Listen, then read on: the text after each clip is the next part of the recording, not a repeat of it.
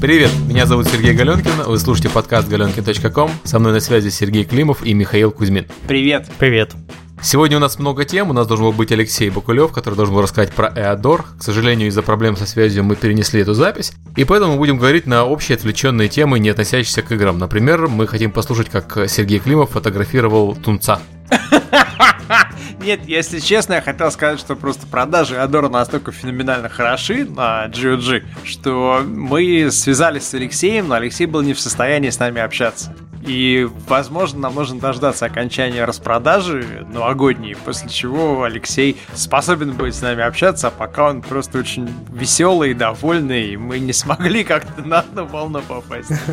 Че, я, я тунца фотографировал. Мы ездили с друзьями, включая, кстати, нескольких людей из игровой индустрии, из крупных компаний, э, на яхте, в, на яхте, ну, на лодке на Мальдивских островах на 10 дней. Мы ныряли каждый день по три раза, как в спортивном лагере. И э, прекрасно провели время. Там не было ни, ни интернета, вообще ничего там не было. Связь была только периодически через смс -ки. Вот, нам э, таким образом рассказали про банкротство THQ. Про делистинг Electronic Arts. И э, было прикольно, да. И на самом деле мы постараемся в следующем году сделать подобные мероприятия для игровой индустрии. И э, мы хотим позвать человек, может быть, быть 20 из разных студий, а именно из студий, чтобы можно было провести там 70 дней вместе на лодке и пообщаться очень так открыто, честно, рассказать, чему-то научиться друг от друга. И вот, на мой взгляд, это такой формат мероприятия, который очень нужен, чтобы люди друг друга знали. А те, кто не впишется, бросить акулам. Ты знаешь, акулы, мы там были в тех местах, где акулы подрастают, очень много было маленьких акул таких, там, знаешь, полуметровых, метровых, вот они прям там около плавали плавали рядом. И, как выяснилось, акулы плохо охотятся, там, слепые, вот, но хорошо чуют. И рядом с акулой обычно плывет другая рыбка такая, вот, Red Snapper. И когда акула находит добычу, то Red Snapper ее забирает перед носом у акулы. Это было очень прикольно. То есть акула в данном случае для меня была таким, знаешь, индикатором там, крупной компании типа EA или, или THQ, например. И вот она вроде как обозначила свои приоритеты, приходит какой-то другой мелкий и пожирает эти приоритеты и дальше уплывает. Ты так незаметно перешел к первой теме. Да, да, да давайте обсудим вот, вот EA, например, там э, делистит или не делистит, или как это называется, unranked. То есть в чем разница между делистит и unranked? Ну, это означает, что их акции все еще торгуются на NASDAQ, но просто они не входят в топ, в топ компании, по которым высчитывается общий рейтинг. В топ-100, насколько я понимаю. Да, несмотря на то, что компания стоит 4, почти 4,5 миллиарда долларов на текущий момент. А как это произошло вообще? Ну, существует некий рейтинг, который отображает общее состояние экономики. В этот рейтинг попадают компании из разных сегментов и секторов. И в какой-то момент, э, не объясняя причин, просто произошла новая индексация, и в новом индексе ей уже нет. Единственная игровая компания, которая там осталась, осталась Activision Blizzard. И это говорит о том, что либо люди решили, что EA это нетипичная компания, либо они решили, что EA это компания, которая летит вниз в сегменте, который на самом деле вниз не летит. То есть представь, например, что из-за там, проблемы с BioWare э, их финансовые показатели хуже, чем в принципе показатели по индустрии. Индустрия вроде как нормально еще себя чувствует, а вот этот крупный паблишер там как-то его колбасит. Вот. Там не, не раскрывали они причины. Но вот смысл в том, что э, финансовые круги так скажем, вынесли э, не очень позитивное мнение по поводу того, как себя ей ведет. И это очень круто контрастирует, на самом деле, с тем, как, например, себя чувствует европейский ей. Потому что те, кто общается близко с ей, вот с корпоративными все этими крутыми людьми, они, наверное, представляют себе, что ей имеет, э, как это называется-то, self-propagating имидж такой, что мы, мы просто всех уже отымели много лет назад, мы крутейшие, мы, мы просто величайшие такие феодалы, и вот мы только сейчас сидим там в своем офисе, в своем кафе и обсуждаем, как мы еще через три года будем доминировать в этой индустрии. И вдруг бам им по носу такой щелчок. Я думаю, что они болезненно должны были воспринять. Ну, я думаю, что на самом деле для EA вот глобально это ничего не значит, это такая большая имиджевая часть. Вот по нам вы, высчитывают рейтинг американских компаний, американской экономики. Оп, и больше не высчитывают. Теперь только по Activision. У Activision тоже на самом деле дела не так хорошо, как у всех. Они же сейчас тоже на переходном периоде находятся. Ты видел, кстати, то, что были новости в параллельно с этим, с EA, которые были unranked. Э, там были новости по поводу слухов э, от этого же года о том, что EA будет продаваться. Ну, так они не реализовались, эти слухи. Но речь шла о том, что EA собирались продавать существенную часть компании инвесторам, которые инвестировали уже 450 миллионов долларов в ZeniMax. А ZeniMax это Bethesda. И исходя из того, что в ZeniMax инвестировали, считаю, уже полмиллиарда, я могу считать, что, наверное, суммарно ZeniMax оценивает, ну, явно там в единицу, может быть, полторы даже. То есть получается так, если так вот как бы закрыть один глаз, что рынок оценивает беседу больше, чем, э, например, Take-Two вместе с Rockstar. Ну, ты понимаешь, что полмиллиарда и 4 миллиарда — это две большие разницы. Ну, то есть э, полмиллиарда они вложили в беседу, а Electronic Arts стоит 4.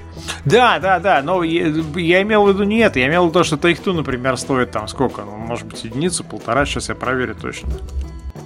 Ну, пока Сергей проверяет, я хотел бы сказать про последние проекты Electronic Arts, которые не удались.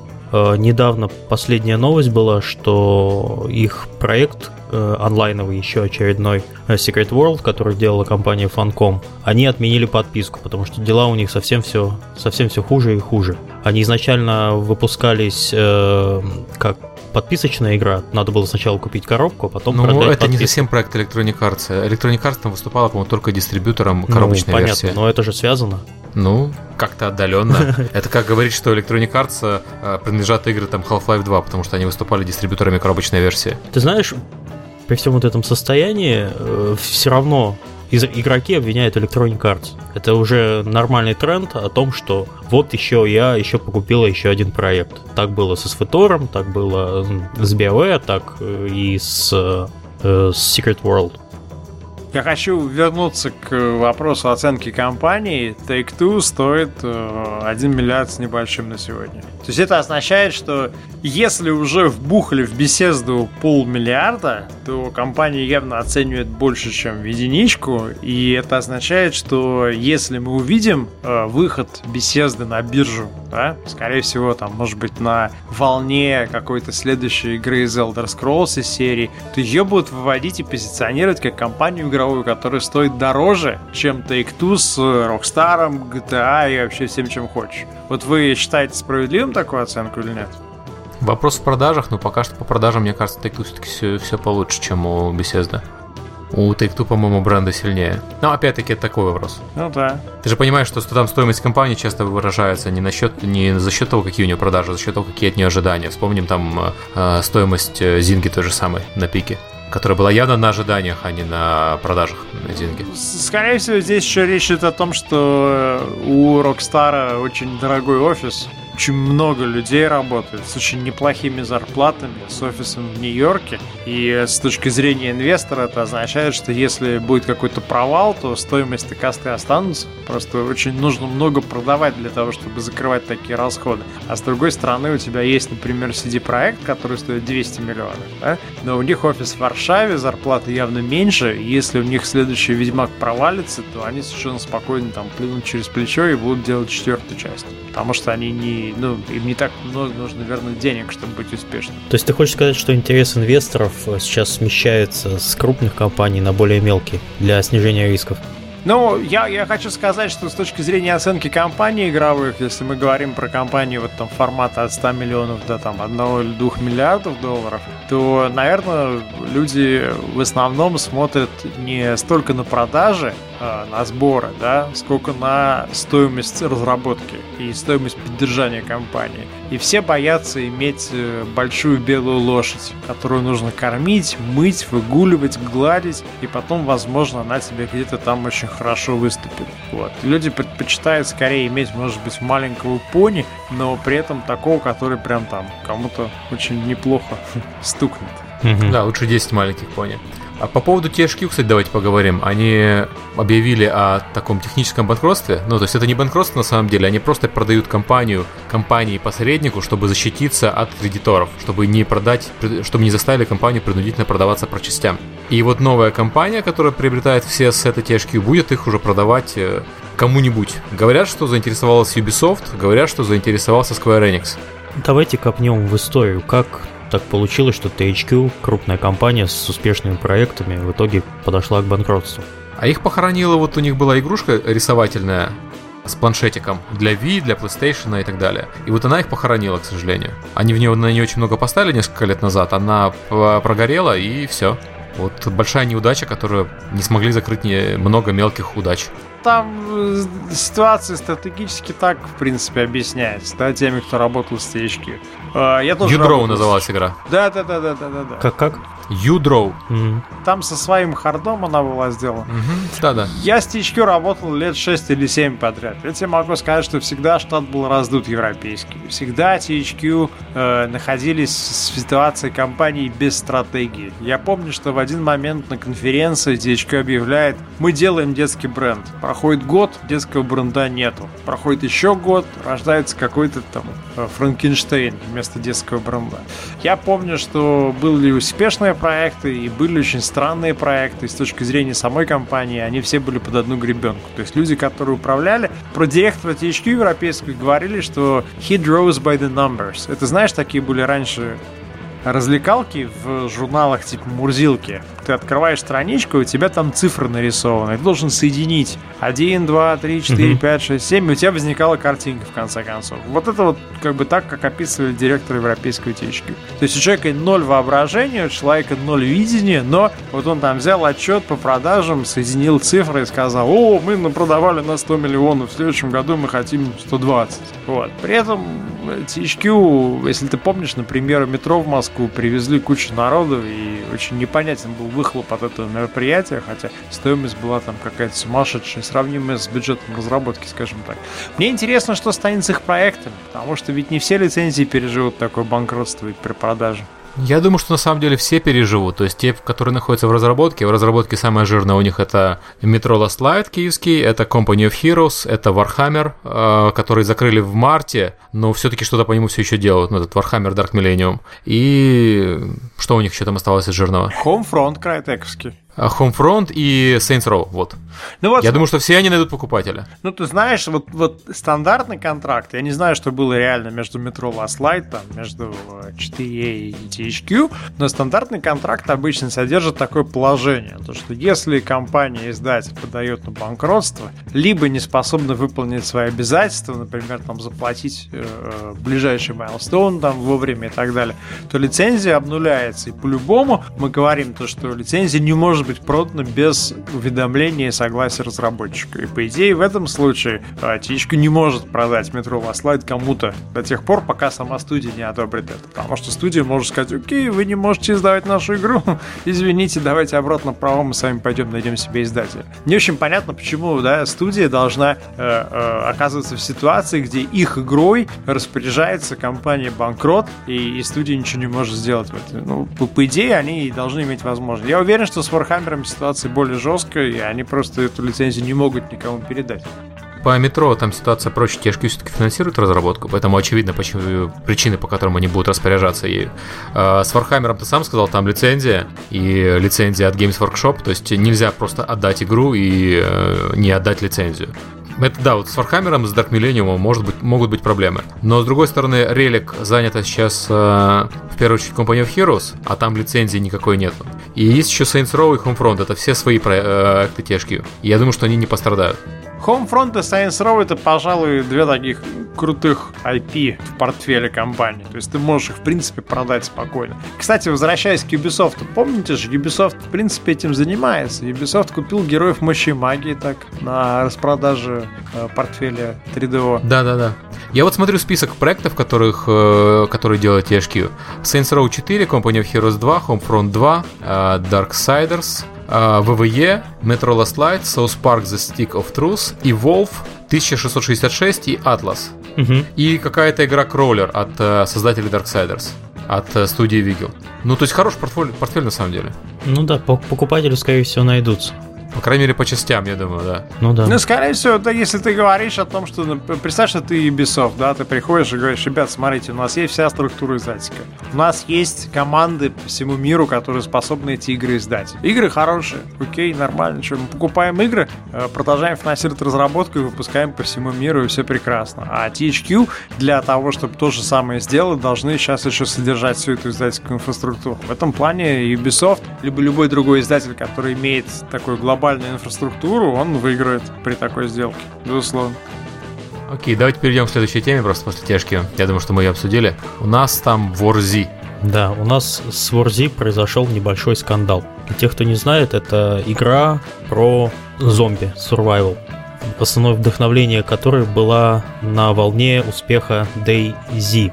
Я вот хотел бы здесь добавить немножко по поводу успеха DayZ. Тут многие считают, что она была клоном DayZ. Я от себя могу заметить, что я встречался с Сергеем Титовым 4 года назад, и он мне тогда рассказывал о том, что он получил лицензию на создание игры по, э, ми, э, по фильму The World War Z, ну, Всемирная да. война Z с Томом Крузом. Э, его отложили, я так понимаю, что его лицензия Подожди, не с Томом, стекла. Не, не с Томом Крузом, а с этим самым. Брэд Питт? Да, нет, Брэд, нет, там Том Круз. Брэд Питт, по-моему, там. Брэд Питт, да? Ну, окей, они, два брата-близнеца, короче, да. Неважно. Важно, что он получил лицензию по фильму, э, по книге Мэла Брукса. И тогда они начинали ее разрабатывать. Потом у них что-то не срослось, и я так понимаю, что на основе э, ассетов они сделали этот War Inc. А уже из War Inc. они сделали War Z. То есть нельзя говорить, что War Z это там клон DayZ. Скорее, DayZ это клон идей э, книжки э, World War Z. Вот. А Warzy, игра Титова, она клонирует там, сама себя, по сути. Угу. Это не делает ее хорошей, я просто потому, что нельзя вот так говорить, что вот они сделали за, за полгода быстренько клон. Ну, то есть это и технически сложно достаточно. Так вот, в чем, собственно, скандал произошел. Она вышла на Steam, но с некоторыми шероховатостями. Первая шероховатость это то, что в описании игры было заявлено гораздо больше фич, чем в игре оказалось. А второе, это их комьюнити-менеджер начал банить направо и налево всех, кто нелестно отзывался об игре на этом форуме. А на минуточку вспомним, что у нас, если банят твой аккаунт на, форум, на одном форуме Steam, ты сразу же банишься автоматически на всех остальных. Да, и это, это явно очень некрасивое поведение. Я думаю, что э, тут ситуация следующая. И ситуация, когда игра выходит сырой, и при этом э, доступ в закрытую бету продают за деньги, это, она не нова. Вспомним MechWarrior Online, вспомним там Planet Side 2, э, тот же Хокин, который няшкин. Э, я играл в Хокин в закрытую бету, правда, я денег не платил, и там в некоторых уровнях не было текстур. Но ключевое отличие. В Хокине так и было написано. Ребята, вы получаете доступ в закрытую бету, mm-hmm. которая сырая, кривая, косая. Вот. Вы своими деньгами поддерживаете дальнейшую разработку, но мы вам ничего не обещаем. А в случае с WarZ они вышли на Steam, а это, э, по сути, розничный магазин, где люди ожидают увидеть готовый продукт, а не, за, а не там, игру э, такого качества. А во-вторых, они никто, никого не предупредили о том, что у них в игре все косо-криво. По сути, это была закрытая бета, э, которую выдали за готовый продукт. И вот это, мне кажется, основная проблема. Да, и мы вот в прошлом как раз подкасте обсуждали про ценность э, работников игровой индустрии разных профессий. И вот типичный пример, когда комьюнити-менеджер оказался плохим. То есть, если бы было немножко по-другому, возможно, ситуация разрешилась как-то и в пользу игры. Но, к сожалению, сейчас она убрана из магазина, и непонятно вообще, что будет происходить дальше с игрой. Но репутационный, репутационный удар по ней был очень серьезный. То есть, если бы они для старта выбрали не Steam, а сделали так, как сделал Хокин, там, МВО и PlanetSide 2, то есть запустились бы на сайте, сами да. по себе, да. да, сами по себе на сайте, набрали бы закрытое комьюнити не из числа требовательных игроков Steam, а из числа игроков, которые готовы терпеть э, кривую косую игру. Ну, то есть DayZ, скажем честно, уже тоже кривой косой. Ну да. Вот, но просто DayZ никто не выдает за готовые продукты, поэтому никого это не, не смущает. Ну, вообще DayZ вот. позиционировался как э, мод для... Ну, да, ну, вот ради DayZ нужно было покупать арму угу. с аддоном. И я купил ради DayZ эту самую арму с аддоном. И, но поскольку я знал, что это мода и что он кривой, меня вообще это не смущало. Я помню твои твиты в тот момент, когда ты купил, как ты мучился с установкой. Да, да, там все очень нетривиально, к сожалению. Там, а, она через Steam не обновляется, нужна отдельная программа для обновления. Короче, там PC-гейминг э, просто во всей красе. Вот прямо из, со страниц журнала «Страна игр» PC-гейминг, вот так вот. А сейчас получается, что они вышли... Ну, нет возможности сделать второй раз первое впечатление. Да. То есть у них первое впечатление от а, а, самой платящей в мире аудитории, это аудитория Steam, очень плохое. Аудитория Steam откровенно их теперь не любит. И теперь у них будут проблемы с тем, чтобы набирать людей в игру. Ну, мне так кажется. Если бы они допилили игру на своем, на своем комьюнити, только потом выходили с готовым продуктом на Steam, мне кажется, ситуация была бы гораздо лучше. Хорошо, это была так, такой вопрос. А как вообще Steam пропустил игру Э, без э, полного списка реализованных фич. Как это возможно? А Steam же ничего не проверяет, по-моему. У меня такое ощущение, что в Steam там отдела качества нету, что они берут проекты, которые там более-менее рекламируются. То есть о твоей игре хорошие публикации в западной прессе, про тебя написали на Катаку, написали на PC Gamer, окей, Steam тебя загринлайтит. Вот так вот. Мне кажется, они вообще не смотрят на качество. Они не платформодержатель в классическом смысле. Они, То они через выходил на... выходили или как-то... Нет, нет, они прямо выходили. Uh-huh. Я имею в виду, что если бы ты выходил, например, на Sony PlayStation, у тебя был бы отдел качества Sony. Он э, тебя напрягает, он будет требовать там многие глупые вещи, он будет просить, чтобы там индикатор загрузки грузился, но зато не проверит, что игра работает. Uh-huh. Вот то же самое с отделом качества Microsoft. А в Steam нет отдела качества. Steam это просто площадка, на которой можно платить деньги и получать байты. Понятно. Я думаю, что это немножко нас возвращает в старую теорию, в старый, так сказать, конфликт если можно так сказать, между индустрией, которая хочет делать хорошо и красиво и зарабатывать деньги на этом, и индустрией, которая хочет зарабатывать деньги. При этом красиво или некрасиво никого вообще не клебет. Главное, что ты зарабатываешь деньги. И я помню в восторге по поводу Зинги, как э, было прекрасно сказано, что Зинга это не игровая компания, Зинга это компания про маркетинг, и она могла бы продавать что угодно. Носки, э, собачью еду, э, путешествия в Чили, в Аргентину, неважно. Они выбрали игры просто, ну и прекрасно. Вот, и видишь, как получается-то, в принципе, получается, что компания, которая наверняка финансово успешна, и проект, который финансово успешный, тем не менее взяла получил по носу от каких-то игроков, которым вдруг вот э, приспичило вернуться к старой э, идее, что игра это некий продукт, обещал, значит, исполняй. Как они могли вообще? Делай. Да, да. И, и я хотел вспомнить цитату, про которую я э, говорил, когда мы готовились и разогревались к этому подкасту, вычитанную Салмана Рожди, который занимался перед написанием всех своих известных книг-бестселлеров, он занимался э, тем, что он работал копирайтером в рекламном агентстве. И э, у них там висела такая цитата в конференц-комнате э, «Потребитель не лох, а на самом деле твоя жена. Ну, я так перефразирую. То есть там the consumer is not the more and he is your wife. Uh-huh. А, вот, исходя из этого, можно сказать, что вот игроки это не, не лохи, а это там твои друзья на самом деле. И если мы э, игру запускаем и рассчитываем на то, что мы на самом деле коммуницируем с нашими же друзьями, мы наверняка будем вежливыми, мы никого не будем банить, мы будем говорить, извините, да нет, конечно, у вас какая-то проблема с этой игрой, ну давайте мы обратно вам деньги вернем, нет проблем. Вот. Но есть часть индустрии, которая говорит, потребитель это лох, и он там платит бабло, и хрен с ним, давай качать бабло, и все, и что там нравится. Пошел в жопу там консумер, иди в жопу консумер. Вот, и вот мне кажется, эта история хорошо так иллюстрирует некий такой разлом. То есть игра может быть финансово успешной, но при этом с точки зрения там мнения индустрии она будет провальной. Ну, ну это же не, не останавливает эту игру от того, чтобы она была финансово успешной. Вот вы вообще... Ну, в думаю, случае, в данном случае как раз останавливает. Подожди, они только что потеряли самую крупную площадку PC скучно. Да. Но там же нет, например, World of Tanks на этой площадке. И ничего, как-то не, не чешется белорусская Ну студия. Окей, World of Tanks э, просто стартовал не там. Скажем так, World of Tanks сейчас Steam выходить даже смысла нет, у них и так 45 миллионов э, пользователей. League of Legends отсутствует на Steam. Да, причем ходили слухи, что они там запустятся, потом они это опровергли, хотя это было бы интересно посмотреть. Нет, серьезно было бы интересно посмотреть, потому что у них же явно основной конкурент Dota 2. И вот э, такая ситуация. Поставит Valve конкурента главного своего проекта на Steam или не поставит? Вряд ли. А еще если бы поставил и давал бы шапки за это в Dota 2, как они часто делают. Вот это было бы здорово. Отлично. Я, я к тому, что вот если бы не поставил, это был бы плохой знак для Valve, потому что а, если ты делаешь игру, похожую на проект Valve, они тебя не ставят. Это же неправильно. То есть э, они же ставят другие шутеры на свою платформу. Я имею в виду, у них есть свой шутер, да, у них есть Portal, у них есть Left 4 Dead, но при этом другие шутеры они на своей платформе продают. Поэтому я не вижу логической причины не продавать League of Legends. Ты понимаешь, что там много чего about money? Там же надо платить большое количество денег, отчислений в Steam.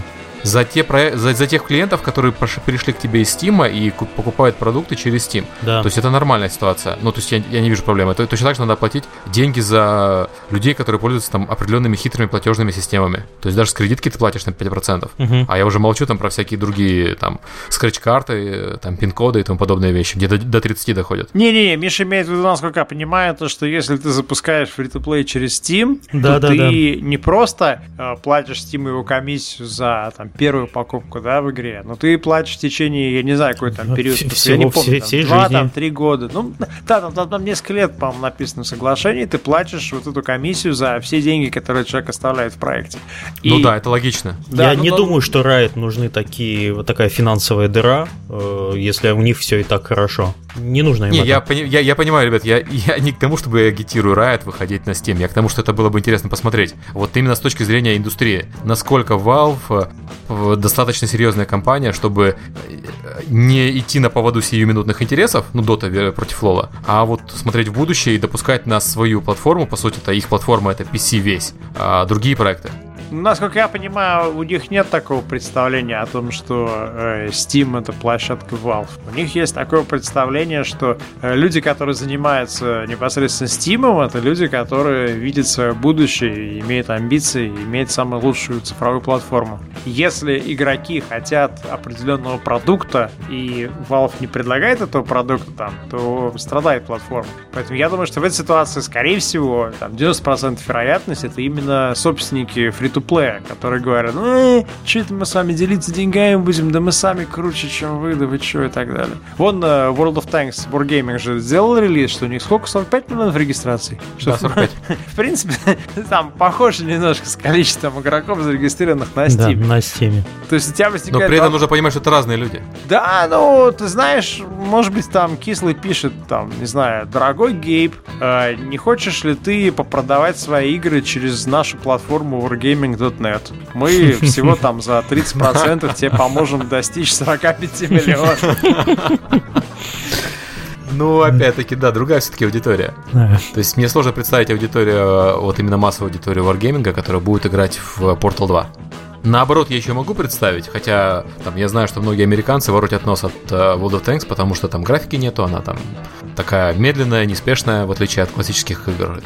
Ну, не знаю. Другая аудитория. То есть просто другая аудитория. Наверное. И я тебе скажу, моя точка зрения, личная моя точка зрения, такая, что э, я бы считал, что нужно наоборот со всеми вступать в партнерство, со всеми дружить. И если ты потеряешь комиссию, это не очень большая цена за то, чтобы быть везде. Но вот в какой-то момент, по моим наблюдениям, у студий успешных э, наступает э, какой-то там, не знаю, переизбыток гормонов в каком-то месте, и они начинают мериться размером собственных кошельков, там, аудитории, регистрации, и после этого уже можно ставить крест на том, чтобы с этими людьми говорить о какой-то объективной картине. Это в киноиндустрии тоже происходит и поперек. Но э, Wargaming э, издали в Европе, в том числе в Германии, э, коробочную версию World of Tanks. И, насколько я помню, последняя цифра медиаконтрола, они то ли 20, то ли 40 тысяч продали в Германии. То есть они, вот как бы, видишь, там, они же готовы делиться деньгами, получается, с розницей. Они но же... они в России сдавались на дисках. Через ну, они только за коробку отдают, но они как за внутриигровые транзакции.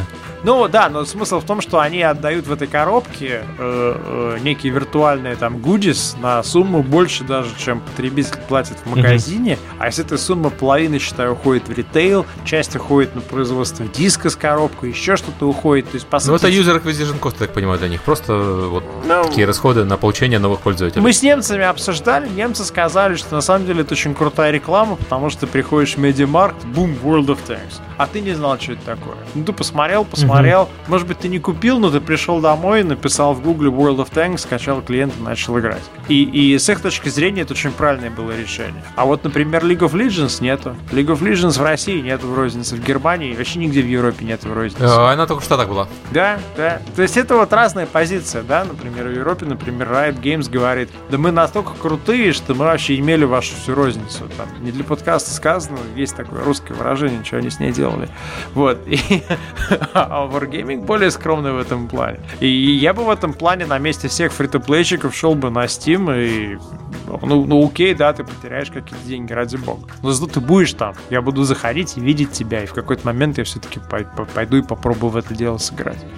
Окей, а по поводу, кстати, Стима. У них сейчас началась э, новогодняя распродажа. Угу. Прячьте кредитки. Да, да, главная проблема это новогодняя распродажа, что у меня уже все с нее есть. Вот, но вот этот сезон э, рождественский, он какой-то сумасшедший. Э, проблема с распродажами. Я сейчас купил очень много игр на iPad, потому что у них практически все продавалось по доллару. Весь каталог Electronic Arts по доллару, весь каталог Gameloft по доллару. Э, Take-Two даже распродажу устроила, с ними это не так часто случается. И это как, какая-то дикость просто вообще. Ну, то есть я имею в виду, что, мол, не то чтобы я отказываюсь покупать игры по полной стоимости, я покупаю игры по полной стоимости весь год. Но на Рождество, даже если хочешь по полной стоимости, ты ничего не купишь, по-моему. Ты, ты знаешь, чем? У меня два, два наблюдения на эту тему есть. Первое, я сейчас смотрю на страничку Стима русскую. Я не мог бы три э, года назад поверить в то, что можно купить за 74 рубля Mirror's Edge и за 49 рублей амнезию от Frictional. И за 123 рубля Magic the Gathering.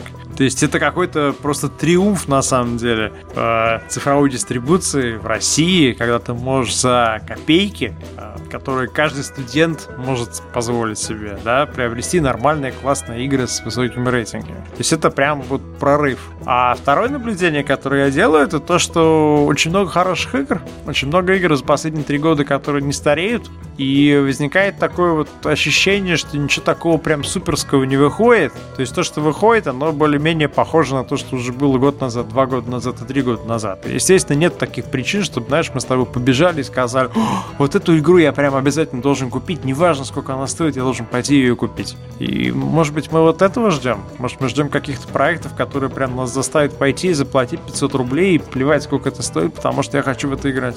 Ну, ты знаешь, вот э, я, у меня такие игры есть, но просто я их покупаю не на распродаже. Ну, то есть, вот я очень сильно хотел XCOM. Вот XCOM вышел, я побежал покупать XCOM. Кстати, он сейчас на распродаже, кто не купит, тот дурак. Я хотел в свое время Magic the Gathering. Он когда вышел на iPad, я страшно ждал его на iPad, и потом пошел сразу купил. То есть для таких игр, которые мы с тобой страшно ждем, нам просто нет смысла ждать распродаж. Цены в России на игры не такие высокие, чтобы имело смысл вообще ждать чего-то. Да, да, да. Я, я пытаюсь сейчас вспомнить последнюю игру, которая меня тоже так же подвигала. Наверное, это был XCOM когда XCOM вышел, не было вообще вопросов брать, не брать, был только вопрос там вот сегодня или завтра, и все. И плевать, какая там стояла цена, цена вообще не влияла на вопрос там купить или не купить. А сейчас можно, да, покопаться, там что-то такое выудить. Э, вон там Chivalry за 300 рублей продается, э, Torchlight 2 за 336. FTL, кстати, стоит 186 рублей. Вообще какое-то торжество просто социализма. Legend of Greenlock 149. А, ну, короче, много всего хорошего на расплаж. Там Borderlands Borderlands второй тот же самый. Вот, э, продают там арму, э, мы как раз упоминали Дейзи. Хорошая вещь в распродаже в Steam, хорошая вещь в распродаже на iOS. На iOS еще ситуация такая, там поперли игры, новые релизятся. Э, это традиционная картина, перед Рождеством все пытаются выйти, попасть в топы и в новинки перед Рождеством, потому что Apple лочит App Store, по-моему, по-моему, даже на следующий, следующий вторник или, или в этот понедельник, короче, скоро лочит App Store. Если ты попал в топ, ты там на месте зависаешь. И поэтому вот сейчас вышла куча нового интересного. Там э, вышел, например, Red Soldiers, достаточно прикольный, но со странной монетизацией. Это такая, по сути, XCOM такой, э, PvP-шный. Э, вышел Padding Monsters, э, я его прошел уже, он прикольный, кстати, от Zeptolab. Вышла наша Prime World Alchemia, а она, кстати, вот когда я смотрел, она сейчас была на номер один э, в топ бесплатных игр в России. Очень круто. Вышел Аномалии Корея новая. Ну, короче, вообще поперло прям вообще. Я, я не знаю, это такой период страшный для, на iPad. У меня э, куплен новых игр где-то десяток, и которые так и висят с пометкой New, потому что я их не запускал. Жесть. Я сейчас смотрю на метакритике на список самых лучших игр по средним оценкам прессы. Э, там вот Dishonored висит, The Walking Dead, XCOM, FIFA Soccer 13. Что сказать. Ну, как-то не, не очень хороший улов в этом году, кстати. Очень... А вот давайте, кстати, обсудим э, лучшие игры года свои, личные. Кто во что играл? Ну, я бы сказал, Torchlight 2, наверное, для меня все-таки как во-первых, за то, что Руник сдвигали релиз до тех пор, пока они не были уверены в том, что игра удалась. И они делали, несмотря на Diablo 3. И я вот там общался с Максом э, несколько раз в течение всего этого переноса сроков релиза, э, люди реально пошли на принцип. Они закончили игру, поняли, что в конце у них все зашибись, а вот первые уровни, которые они делали самыми первыми, они не очень. Им надо вернуться и переделать. Хотя в этот момент они могли бы уже выйти и продаваться, и все было бы хорошо. И они вышли на Steam с э, формулировкой лета 2012 года. Очень долго там висели, и потом наконец-таки зарелизились и собрали очень неплохие деньги, э, прекрасные отзывы, замечательные оценки. Я считаю, что это прям вот, прям, как это сказать, ролевая модель для инди-разработчиков, как надо поступать. Продавать по 20 долларов, а не по 30, не по 40. Э, сдвигать дату до тех пор, пока у тебя не будет на руках проект, которым ты полностью счастлив, которым ты можешь гордиться. И не смотреть на рынок, не смотреть на какой-то контекст, а смотреть на себя самого и говорить, вот я могу сделать эту игру лучше, да, я могу, окей, давай я сделаю игру лучше, потом я выпущу. Их 33 человека, и несмотря на это, они смогли сделать и русский релиз, и немецкий релиз, и во всех выставках поучаствовать. В общем... Ну, русский релиз они отложили, кстати. Но они сделали английский релиз, который потом стал русским, когда они смогли интегрировать русский язык. Но просто я помню, что разговоры начинались с того, что а давайте мы в России будем продавать игру дешевле, чем в Америке, при этом это будет английская версия. Э, ну, потом они пошли на это, да. Ну, кстати, я очень рад, что она вышла одновременно со Штатами, и она вышла на английском, потому что на русский язык я так и не переключался. Меня, кстати, по поводу Torchlight 2 больше всего удивило то, что он оказался лучше Diablo 3. Вот я так сильно ждал Diablo 3 и так разочаровался в ней, и при этом я Torchlight 2 совершенно не ждал, а он оказался лучше. Он такой же точно, как Diablo 2, ну, наверное, вот это то, что мне хотелось от Diablo 3. Ну, ты знаешь, я слышал несколько мнений по поводу Torchlight 2 от разработчиков европейских, и они закидали его шапками. Они говорили, э, первый Torchlight это было, да, что-то интересное, второй Torchlight никому не нужен, что это такое, одно и то же, повторение темы и так далее. Бам, выходит игра, оказывается, что нормально отлаженной игровой механики очень мало на рынке, и игра, тем не менее, прекрасно пошла. А второй момент, то, что про Blizzard все рассказывали, что команда Diablo устала, очень много лет работала, э, люди поменялись, там практически никого из оригинальной команды не осталось, ожидание неимоверное по поводу продукта, и реально это была очень трудная позиция для всех разработчиков. Но представьте, оставят работать на Diablo, и даже если сделаешь супер крутую игру, тебе скажут, ну, ну окей, да, это же Diablo. Ну, черт его знает. Она была просто окей. Diablo да? 3. Вот. Вот как Max Payne 3, ну ладно, Max Payne 3 там было понятно сразу, что говно будет. Вот. А по Diablo 3 были все-таки высокие ожидания. У меня в этом году, как ни странно, почти все игры любимые это PC. То есть мне очень понравился XCOM, кроме концовки. Она слишком странная, слишком затянутая концовка. Мне очень понравился FTL. Наверное, FTL это моя любимая игра года. Хотя я на него, в него наиграл, наверное, не так уж много. То есть часов, наверное, может там 20, вот так вот. Но прям вообще с удовольствием. Я еще узнал недавно, что для него есть моды, и я сейчас займусь этими самыми модами, потому что так весь контент я в нем открыл. А он еще для Мака работает, это для меня тоже так большой плюс. И мне понравился Journey. Консоль, наверное, единственный консольный продукт этого года, который вот прям тоже попер так сильно. Ну, Journey для PlayStation 3. Потому что все остальное, как видите, это PC. Самому даже странно. Да, у меня тоже все связано немножко с PC. Э, для меня игра года это Guild Wars 2, э, потому что я очень много играю во всякие онлайновые RPG. Что в ней мне понравилось? Это, во-первых, то, что весь геймплей построен на динамических событиях. Это было довольно свежо для меня. Первый раз я столкнулся с динамическими событиями в игре под названием Rift. Мне они там очень нравились, и когда я прочитал описание Guild Wars 2, я понял, что динамические события — это, в принципе, то, что мне интересно. А, плюс у них э, небольшие э, нововведения в том, что они отказались полностью от э, разделение ролей на танка, лекаря, бойца, и также у них отсутствует полностью мана как класс. Все у них там построено на кулдаунах, то есть играется очень, э, очень хорошо, а помимо всего этого она очень стилистически красивая. Я вот думаю на выходные купить как раз на Новый год, поиграть пару недель. Я так до, до сих пор до Guild Wars 2 и не добрался. Поиграй, понравится, но тебе желательно на мощном компьютере играть, потому что графически там должно быть все очень выверено меня два года компьютера уже, если честно.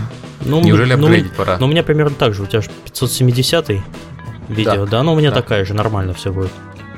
Кстати, по поводу вот консольных игр, как вы думаете, почему в этом году так было странно с консольными продуктами? То есть я вот не могу вспомнить прям ни одной, которая была бы там вау. Ну, то есть мне понравился Assassin's Creed, но очевидно, что на PC он, наверное, лучше, чем на PlayStation. Ты имеешь в виду консоль only? Да, да. А, ну, то есть все, что вот, Assassin's Creed, там, Borderlands 2, это все мультиплатформа, Call of Duty мультиплатформа. А вот такое, что было только на консоли и при этом срывало крышу. Ну, там был Halo эксклюзив, но он явно не срывательский. Что там еще было? Forza была, Нави что-то было. Даже не припомню. Ну вот, вот да, вот начинаешь вспоминать, и таких вот э, вещей, э, именно AAA, ничего такого нет. То есть я вспомнил, мне вспомнилось только Джорни. Джорни действительно меня очень впечатлила. И, кстати, по поводу консольных игр, я вот на днях купил детворе Wonderbook, который книга заклинаний для PlayStation 3. И хочу сказать, что вот у кого есть дети, там в возрасте где-то от 5 до 12 лет, э, покупайте. У меня детвора прям в восторге в диком. Они два дня в нее играли, вроде бы прошли. Технически сделано очень круто. Э, то есть это аугментированная реальность на, технологически на, на голову выше, чем предыдущий их проект, это iPad. То есть ребенок реально чувствует себя волшебником, там, левитирует предметы, швыряется там заклинаниями из палочки и так далее. Вот, и когда бы я еще заставил своих детей сидеть подряд два часа и слушать сказки. Вот, а здесь они сидели, слушали. Здорово. Наверное, вот для этого консоли должны быть. Для того, чтобы предоставлять experience, который, в принципе, PC предоставить не может. Потому что, ну, явно я не буду к PC подключать э, Wiimote, там вот этот э, PlayStation Move, камеру и прочие все эти навороты. Ну, это пока единственный способ консоли получать какой-то отличный от PC гейминга experience. Начиная, все началось с motion контроллеров, а теперь это Kinect и и прочее. Вот, кстати, по поводу э, motion контроллера и прочего. Я был на Wii U, на презентации российской, и был на запуске, но, правда, на сам запуск я не попал. Я был за несколько часов до запуска в хит-зоне. У них был ранний старт в хит-зоне в торговом центре «Европейский» в Москве. И я общался с их э, местным руководителем. Э, он, кстати, согласился побывать у нас э, в подкасте. Это Хишам Нуху, директор по маркетингу, согласился прийти к нам в подкаст, поэтому в будущем мы расспросим сами. Ну, что могу так сразу сказать? Во-первых, что приятно, что русский язык у них действительно есть в куче игр. Причем он включен в европейский э, набор, то есть угу. теоретически игра от Nintendo, купленная в Британии, будет содержать русский язык. Для тех, кто покупает игры не обязательно в Москве, это там, хороший плюс. А, во-вторых, а, консоль запустилась позже в России, потому что у них были проблемы с таможней. То есть ожидаемые проблемы, которые там через который DNS Club прошел уже на многих запусках. Nintendo, к сожалению, первый раз, когда запускалась, новая Nintendo, у них же новая, новая компания здесь, э, предотвратить не смогла, но 21-го они запустились с большим набором игр. Они говорили, что у них практически вся европейская линейка на старте есть. Еще мне понравился, как ни странно, этот новый Rabbids. То есть я опять посмотрел Зомбию. Зомбию такой же, как и был на Gamescom. Интересный, но не прям, чтобы я бежал ради него покупал игру. А вот ради кроликов я даже думал купить консоль. Если бы у меня не было встречи на вечер назначен, я, наверное, наверное, заехал в, в ту самую хит-зону и купил Wii U. Но при этом говорят, что на старте э, Wii U народу не было вообще никого. То есть туда пришла пресса приглашенная, и, собственно, все, потому что у них э, коммуникация была плохая, они сообщили о старте продаж Wii U у себя на страничке в Фейсбуке и, собственно, больше нигде. То есть я не видел об этом новостей ни на одном из основных игровых сайтов. Очевидно, э, комьюнити там совсем заядлое Nintendo, оно в курсе по поводу продаж. Но оно, вероятно, совсем заядлое уже купило где-то в Европе. Э, доставка консоль уже должна была приехать, да. А вот такой массовый геймер, который, опа, консоль вышла, пойду куплю, видимо, не следит за страничкой Facebook Nintendo Россия и об этом самом старте продаж не узнал. Я вот это, мне кажется, сказать, у них большая проблема. Что пока сейчас ты рассказывал про Nintendo, я проверил, что происходит с Вандербуком в Польше. И в Польше Вандербук на первом месте по продажам среди PS3 в крупнейшей польской сети Empik. Слушай, ну знаешь, я не, я не, я не удивлен, он реально клевый. Вот, э, а сколько ты заплатил, ты не знаешь? Вот в Польше он стоит 1300 рублей. Я заплатил пол, полторы тысячи, по-моему, рублей. Ну, окей, чуть больше, да, чем да, да, Польша. Да, э, там, там есть комплекты более дорогие, в которые сходит сразу PlayStation Move, но у меня PlayStation Move есть, поэтому я купил эту большую коробку с книжкой. И формально там следующие игры Вандербука даже книжку покупать не надо будет, потому что книжка у них совместима. Книжка-то у них э, просто с AR-кодами, там же ничего нету. Угу, угу. Ну тут тоже дофига разных комбинаций, это правда. Она как, как игровая, она она здорово продумана. То есть э, э, это вот самое близкое к опыту, наверное, там волшебника, что есть на консолях. Помните, когда Wii вышла, все говорили, вот, вот точно для нее будет классная игра про Гарри Поттера. А нормальной игры про Гарри Поттера, так чтобы палочкой размахивать, для Wii так в итоге и не вышло. И вот, наконец-то, по сути, вышла игра про Гарри Поттера, только без лицензии Гарри Поттера, но с Хогвартсом, с Гриффиндором, со всеми делами э, для PlayStation. Здорово. Не зря мы Клишо приглашали в подкаст. Не, я, я к чему? Я бы хотел вот таких игр для консоли видеть больше. Это то, что действительно консоли могут, и что PC не может. Потому что если мы пытаемся там удивить народ графоном или удивить народа пострелять, это все есть на PC. И PC сейчас откровенно консоли там опережает по, этим, по этому параметру. И даже когда выйдет новое поколение, PC все равно будет опережать, просто потому что PC обновляется там каждый месяц, в отличие от консолей.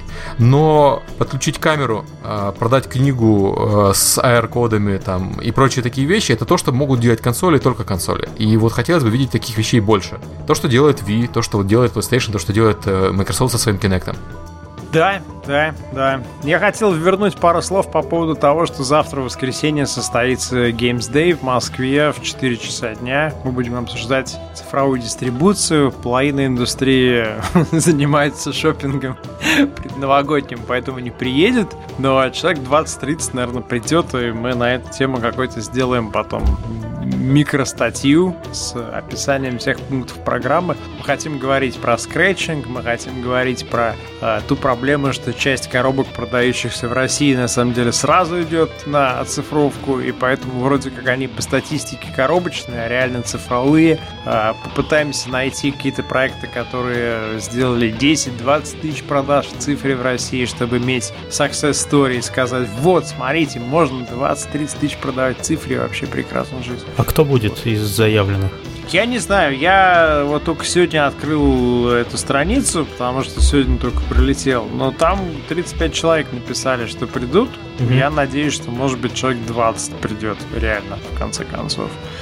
Э, я позвал всех, кого я знаю среди цифровых платформ. Сначала все сказали да, вот сейчас я сегодня получил какие-то сообщения, что не может, у кого-то там встреча, кто-то еще куда-то уехал. Ну, такое время, Новый год близко. Ну, да. Но все равно мы решили да. раз в месяц так встречаться. Ну, а что делать? Ну, с другой стороны, просто есть желание каждый месяц такой какой-то иметь форум для того, чтобы можно было встретиться, поговорить, там друг друга увидеть. И э, если мы будем каждый месяц в это прикладывать усилия, то, возможно, потом, так сказать, это дело выльется вливается в более плотные контакты. Окей, мы киевский просто game night собирались сделать в конце января. Потому что в конце декабря все единогласно решили, что не самое лучшее время. Ну, вы, у вас меньше совесть мучает, вы более счастливые люди в Украине. Мы, видишь, нас тут минус 20 с чем-то, или там сколько сегодня на улице. В общем, э, посмотрим, посмотрим. Я думаю, что сейчас главная регулярность э, больше, это более важно, чем массовость. И дальше, если мы сохраним этот формат, возможно, мы дальше там сможем его уже и расширить, и получить и массовость, и регулярность, и статьи, и обсуждения и так далее.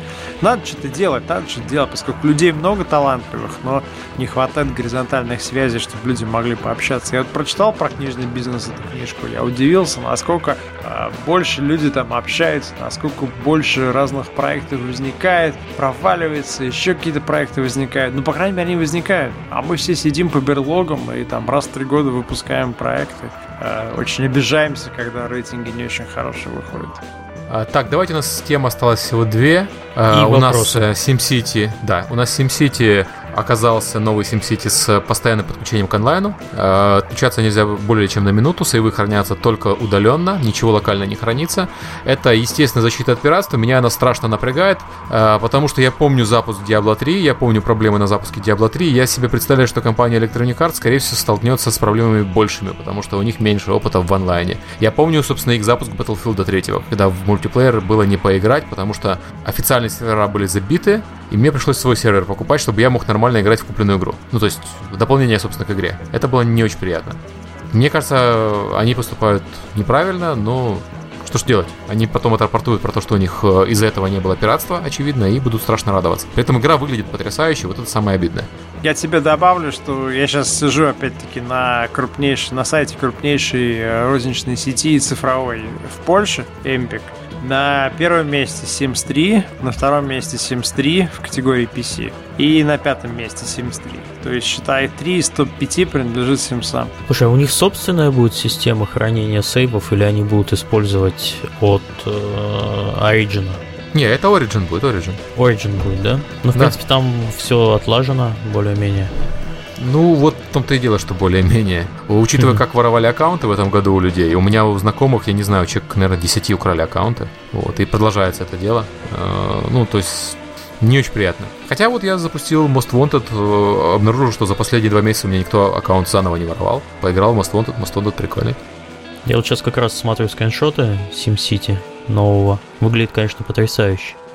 Не, он, он крутой, он без разговоров крутой, без разговоров придется ее покупать, просто Да, купить и брать. опять мучиться первые две недели, да. И самая веселая новость недели – это оружейное лобби США обвинило в убийствах игры. Это самое смешное, что я слышал в своей жизни, если бы это не было так печально. У них там еще замечательная картина, у них ребенок 12 лет а, запустил национальную кампанию про отказ от игр. Он раньше играл постоянно в Call of Duty, а теперь после убийств детей в Коннектикуте он больше в жестокие игры играть не будет. Мне это напоминает кампанию, как если бы в России после убийства по пьяни какую-нибудь ребенок 12 лет сказал, все, раньше я бухал каждый вечер, а теперь бухать не буду. И все такие, ну вот, вот, компания. Ну, это примерно то же самое, ну, ну, ребят, серьезно, и у игры рейтинг 18+, в Америке, по-моему, 17+. Какого хрена ребенок 12 лет в нее играл? И почему он вместо того, чтобы там этого факта стесняться, он им гордится, еще гордится, что он от этого отказывается теперь? Ну подожди, подожди, а разве не было в России ситуации, где несовершеннолетний ребенок э, там некого депутата играл в пиратскую версию известной игры всемирно и на эту тему возмущался по поводу того, что вот есть такая игра. Это же тоже какой-то абсурд был, тем не менее, там все серьезными лицами встречались в Думе и обсуждали эти вопросы. Это Да, просто- ну это, то- то же самое абсолютно. Такой театр абсурда. А, Производители оружия обвиняют игры в убийствах. Блин. Ну да, да. Всем нужен крайний, на самом деле. Э, Возвращаясь к тому, что я последние недели читал. Вот написал э, Салман Ружди книжку, да, ему сказали из Ирана. Все, парень, те кранты, вот миллион долларов любому, э, кто тебя прибьет. И он и дальше идет на встречу с британской полицией. И он-то ожидает, что ему скажут, это, это дико, что какая-то страна, Иран, выносит тебе смертный приговор, не пойми откуда, вообще в принципе не имеет такого права, и мы тебя, конечно, сейчас защитим. А они с ним встречаются и говорят, ну ты, конечно, допрыгался, козел. Че ты там написал-то вообще? Вообще что, не мог, что ли, там что-то другое написать? Ну иди давай извиняйся или книжку отзывай из печати, ты чё? Он говорит, ребята, а свобода слова. Они такие, ну, свобода слова, знаешь, что такое понятие относительно. То есть это вот возвращает нас к аргументу о том, насколько можно э, выносить мнение качестве игры, и если вроде как игра не очень хорошего качества, то тогда да, окей, хорошо, давайте ее все вместе пинать. Помните же Call of Duty, когда запрещали, были голоса разработчиков и издателей российских, и журналистов, кстати, которые говорили, ну да, вы знаете, в принципе, да, да мы-то за свободу слова, да, там любые игры полезны, но вот эта игра конкретно, это просто какое-то говно, и, конечно, мы бы тоже бы запретили. Что это за разговор вообще? Мне не нравится Postal, мне не нравятся там еще какие-то игры, но я не считаю, что можно какие-то игры запрещать, потому что не нравится. Вот вам есть, у вас есть какие-то игры, которые вы прям готовы запретить были бы? Ну вот я не считаю, что вообще выходом запрет игр. Это как запрет книг, например, или запрет фильмов. Это кроме тех случаев, когда... Я еще могу понять, почему запрещают фильмы, потому что в фильме может отображаться реальное преступление. Но я не могу понять, как можно запрещать игры или книги. Ну, Ну согласен. что такого надо изобразить в игре, чтобы ее запрещали? Это же все выдумано. Ну, вот, вот- видишь, например, в Германии, да, я, я вот согласен с теми, кто в Германии борется все-таки против рейтингов этих USK, потому что в Германии э, возрастные ограничения, ограничения на то, что ты можешь показать в игре, они жестче, чем любые другие страны. И э, исходя из этого, люди в Германии говорят, подожди, что это за фигня вообще? Как бы там, ну, ну, мало ли что вы там как-то пытаетесь защитить подрастающее поколение, да, есть свобода слова, есть свобода выражения. Слушай, а там Есть. в Германии нужно до сих пор э, перекрашивать кровь в зеленый цвет? Если хочешь, чтобы тебя поп- попродавали, да. У них э, какая ситуация в Германии? Надо, кстати, товарища из Германии пригласить, э, он мне про это рассказывал. У них игры не являются э, средством выражения. То есть, условно говоря, они не попадают под э, защиту как э, под, под защиту по свободе слова. То есть кино является средством художественного выражения, книга является, а игры не являются. Игры у них считаются э, обучающими инструментами, а не средством самовыражения. Поэтому они не пользуются теми же привилегиями, которыми пользуются фильмы или книги. И поэтому над ними вот так вот все издеваются. Ну, это исторически сложилось, что Германия не считает игры произведениями искусства. Первая, первая игра, которая, кстати, против USK боролась э, с точки зрения того, что это является произведением искусства, это был Spec Ops The Line, который сделан компанией Jaeger из Берлина. Они, кстати, победили, нет? Я не помнишь всю эту историю? А, я говорил с их юристом, и последнее, что он мне сказал, что они победили. Что, возможно, USK оспорит, но пока на тот момент, это было летом, USK не оспорил. То есть они сказали, что для того, чтобы оспорить это заявление, USK должен доказать, что в игре отсутствует сюжет, что в игре отсутствует какая-либо там, знаешь, драматическая... Художественная ценность, да. Да-да-да, художественная ценность, а это очень трудно, потому что все написали в обзорах, что как бы игра имеет нормальный сюжет. Ну, наверное... в Германии выходят фильмы Уве Болла, не им осуждать Spec Ops The Line вообще-то. Да, но Если ты знаешь, честно. знаешь, что на самом деле любой бюрократ мечтает о том, чтобы сесть э, жопой на табуретку и вынести мнение относительно того, что хорошо, что плохо. Вот там, представь себе, человек говорит, например, а лоды это хорошо, а вот Prime World это плохо. Потому что, не знаю, там, у вас очень много девушек в бикини, и вообще что-то такое, там, там, трусы из брони и так далее. Я думаю, что люди просто через это самовыражаются. Если ты бюрократ, если ты сидишь в этой системе, то у тебя единственный шанс как-то ударить кулаком по столу, это запретить. Ты же не можешь ничего сделать. Ты не делаешь, ты не финансируешь, ты не продвигаешь, ты не помогаешь, но ты при этом вот можешь запретить. Ну, ты приходишь и говоришь, а вот нехорошо, а вот не дам, все. И вроде как ты сделал важное заявление, оправдал свою зарплату. И с этим, мне кажется, надо бороться еще вот даже до того, как это произойдет, потому что когда по факту какую-то игру запретят, представь себе, например, игру, в которой там высмеивается президент Украины или президент России. Слушай, ну я тебе могу так вспомнить, у нас в Украине есть нацкомиссия по вопросам морали, собрание э, старых э, маразматиков, которые запрещают регулярно фильмы и мультфильмы. Они Симпсонов запрещали, они запрещали э, Землю мертвецов. Э, ну, короче, они запрещают все, что только можно. На них, по-моему, уже все положили, вот, и никто с ними не считается, но в свое время они там делали очень много громких заявлений, и проблема в том, что они могут запретить реально фильм в кино. Они больше ничего не могут сделать, потому что кинокомп... э, телеканалы их посылают, вот, и радиостанции их посылают. Но дать, не дать прокатное удостоверение фильму они вполне могут. Вот те картина. Люди самовыражаются, запрещая другим людям что-либо. Ну вот эта жесть, которая, на самом деле, слава богу, что пока до игр это дело не дошло, это то, что все боялись, когда мы говорили о введении возрастных рейтингов на игры. Вопрос был не в том, какой будет у тебя рейтинг, а вопрос был в том, что это теоретически дает возможность любому контролирующему органу, в принципе, не дать тебе рейтинга, неважно какого.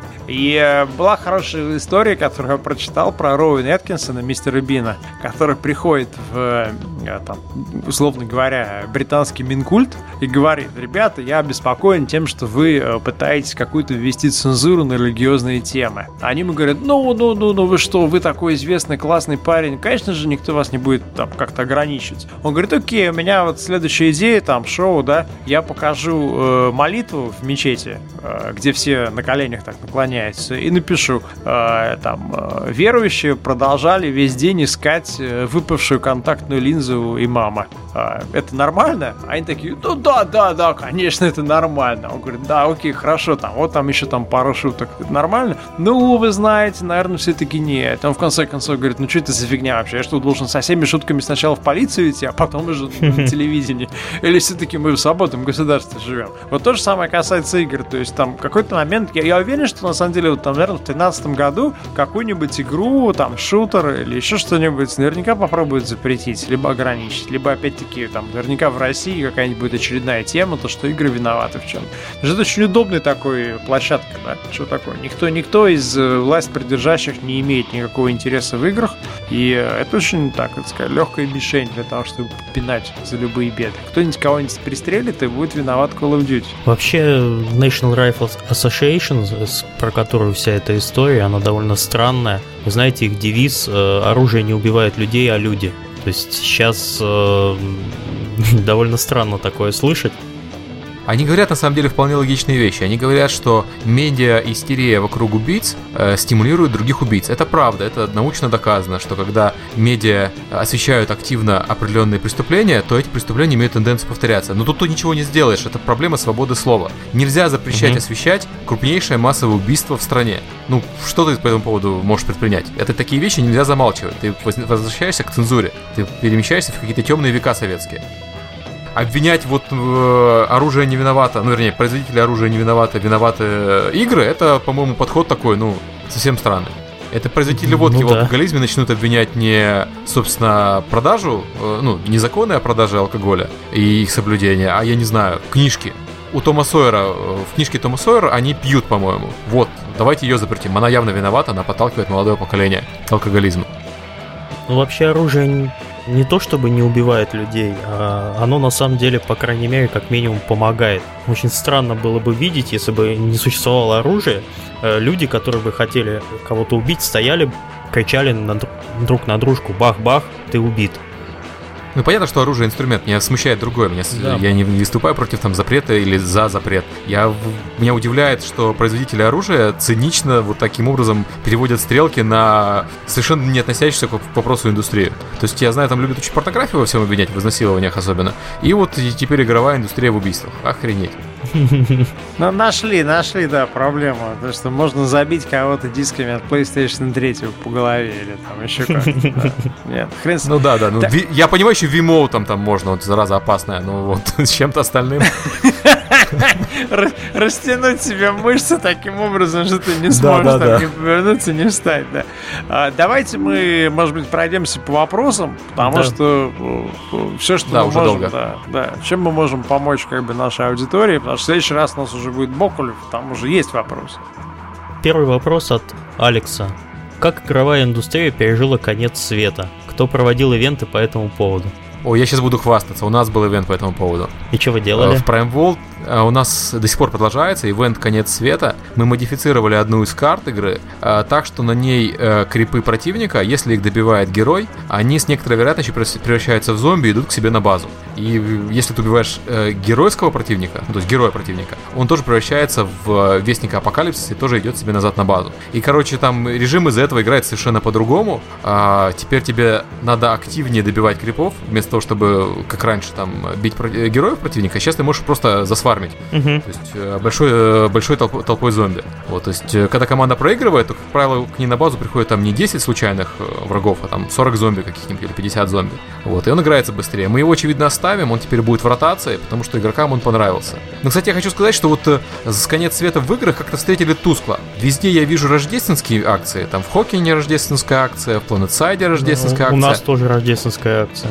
Ну, у нас тоже рождественская акция, естественно. Но я имею в виду, вот конец света как-то как все проигнорировали. Ну, если честно, я с трудом себе представляю, как посреди разгара празднования Нового года задвинуть э, ивент с немножко противоположной э, направленности. Ну, То слушай, есть у тебя там все эльфы, подарки, носочки, а тут приходит э, Сергей Галенкин и запускает зомби.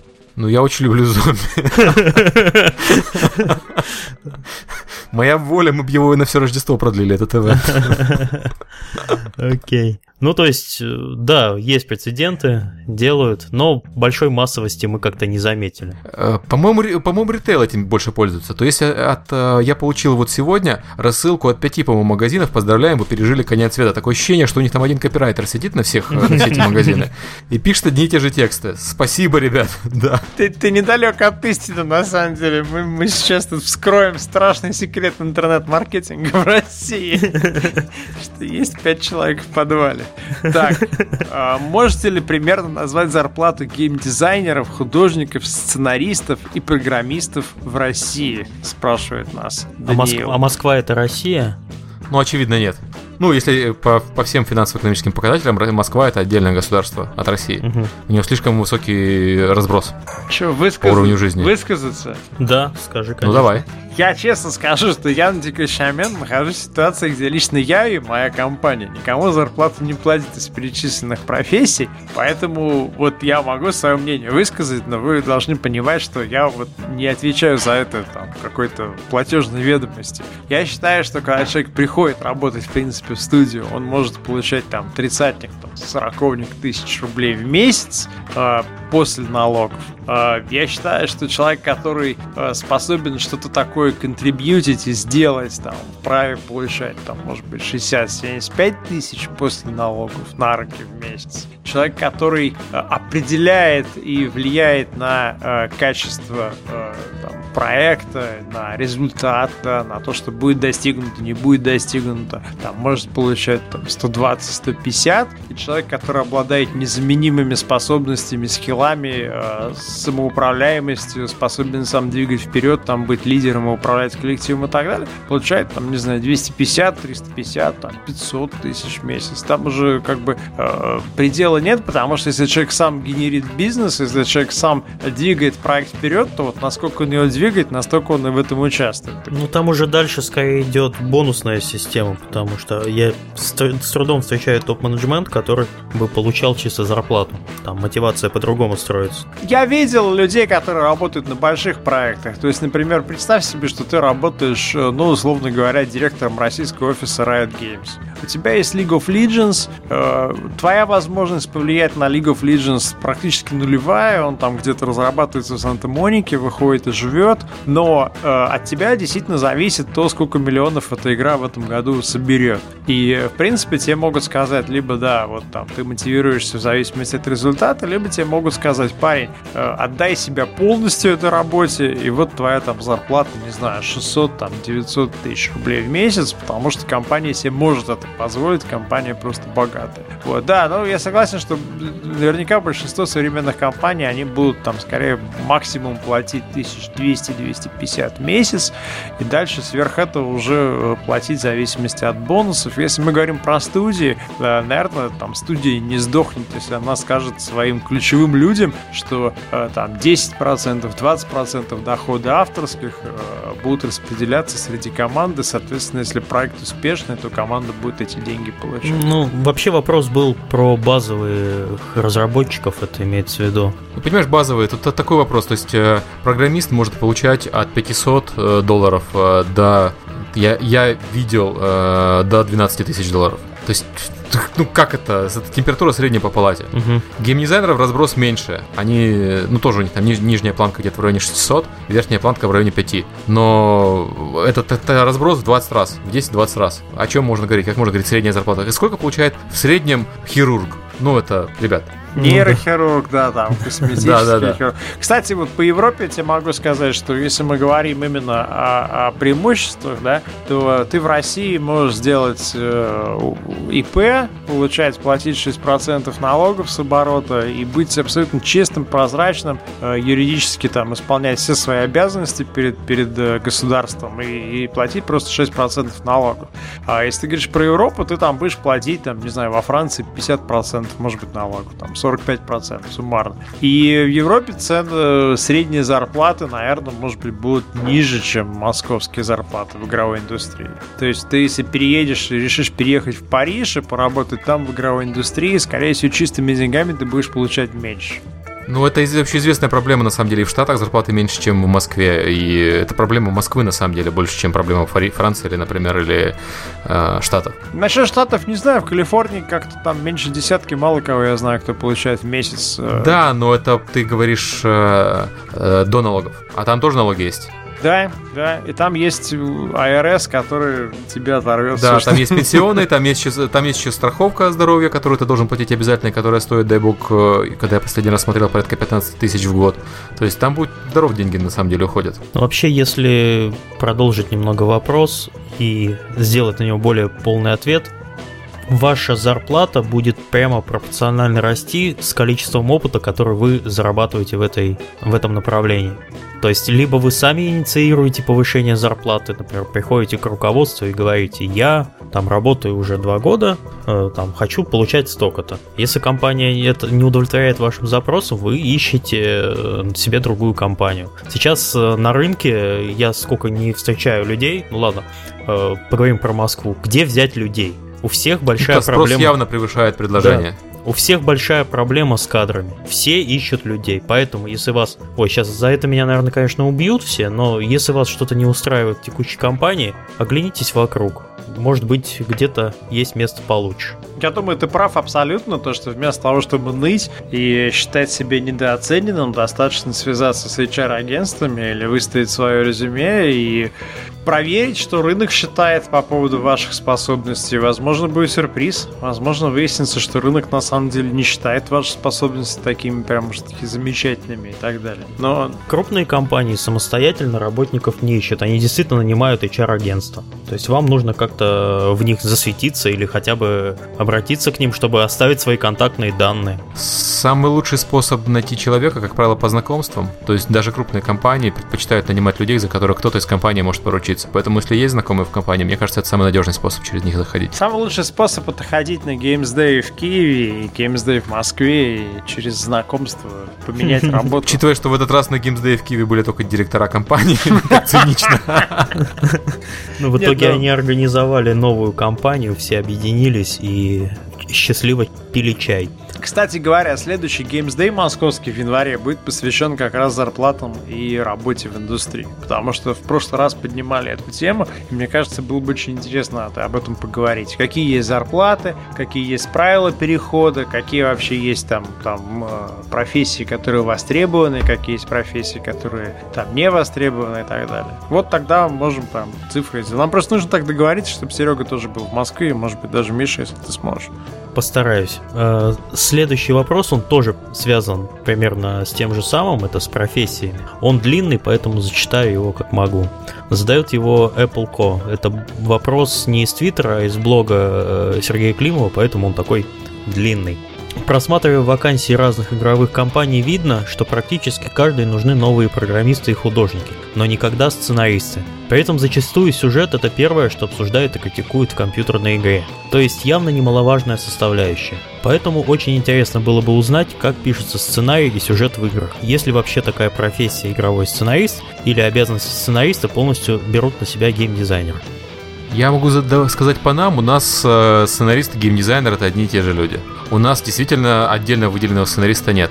Более того, по моему опыту других компаний игровых, как правило, сценарист это тоже э, не отдельный человек, а геймдизайнер частично. Я знаю примеры с Запада, когда привлекают специальных выделенных сценаристов э, для проектов. Но мне кажется, это вот э, тот уровень развития, до которого наши, наши игры просто еще не дошли. Э, да, скажем так, тот уровень привязанности игр к сюжету.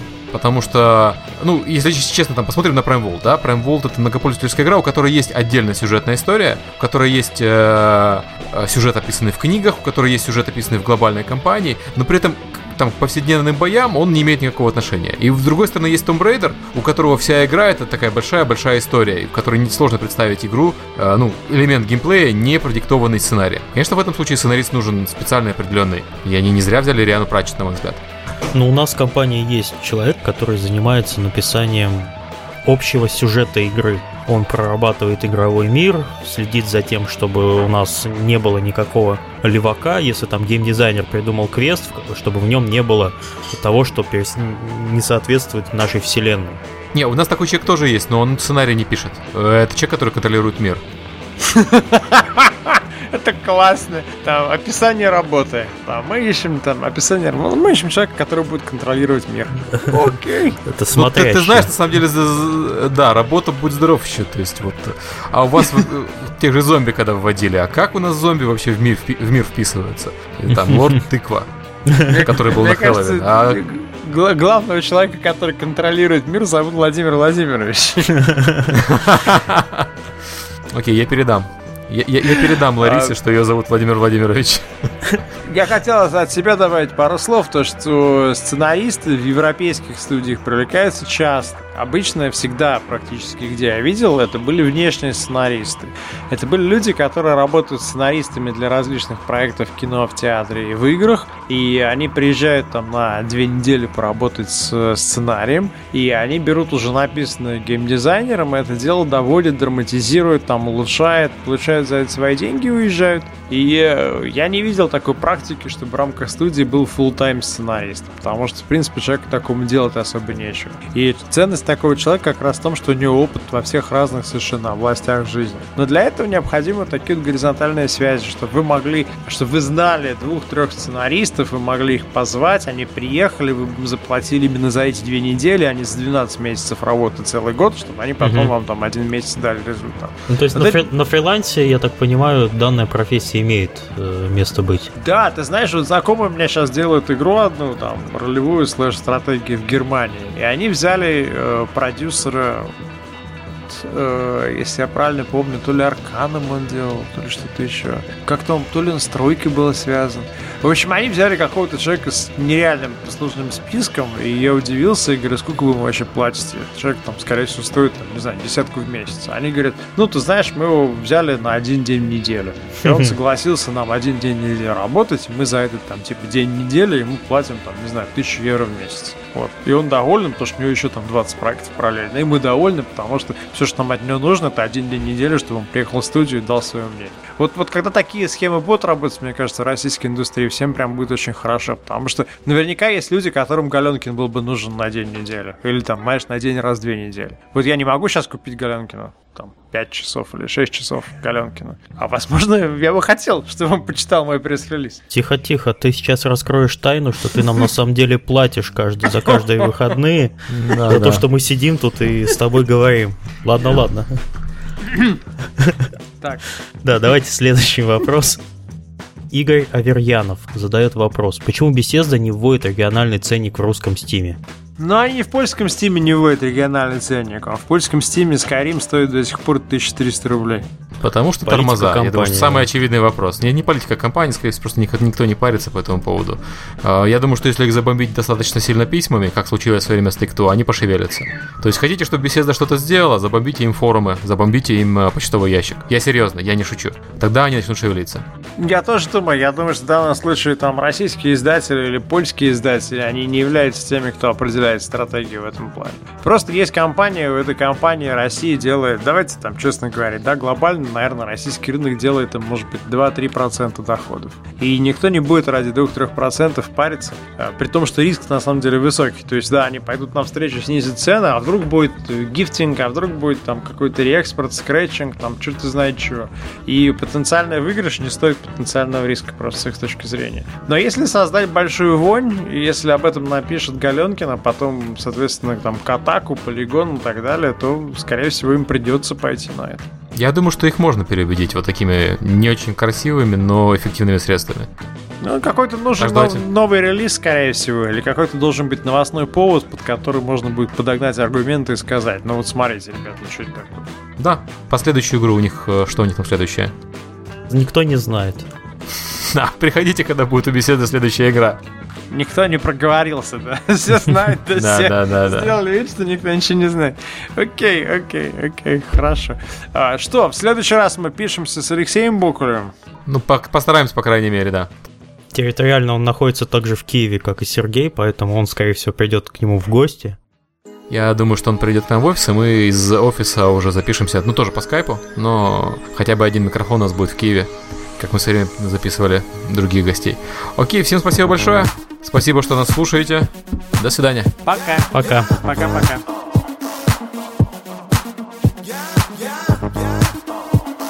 Remember the time, baby. ain't got no epics. ain't got no achievements cause I ain't first rate.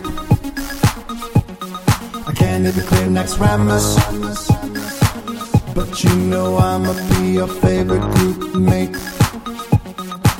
Invite me, girl. Oh, baby, it's alright now. You don't have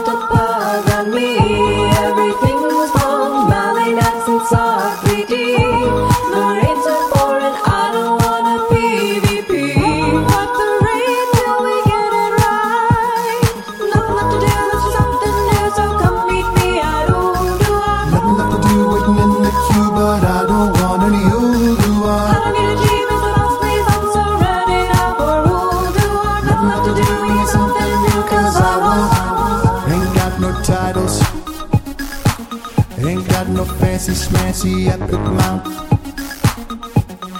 can't go nowhere heroic. It don't matter cause there is really nothing left. Where we going, girl? Oh,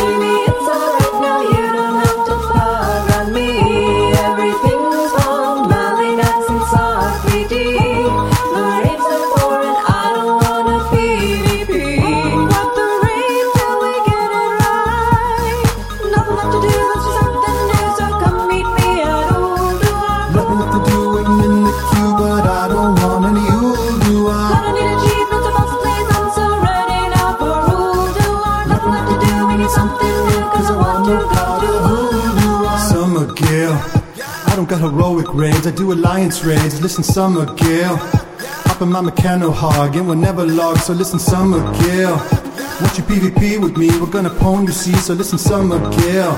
In the gank it, you won't go back, you won't go back, yeah.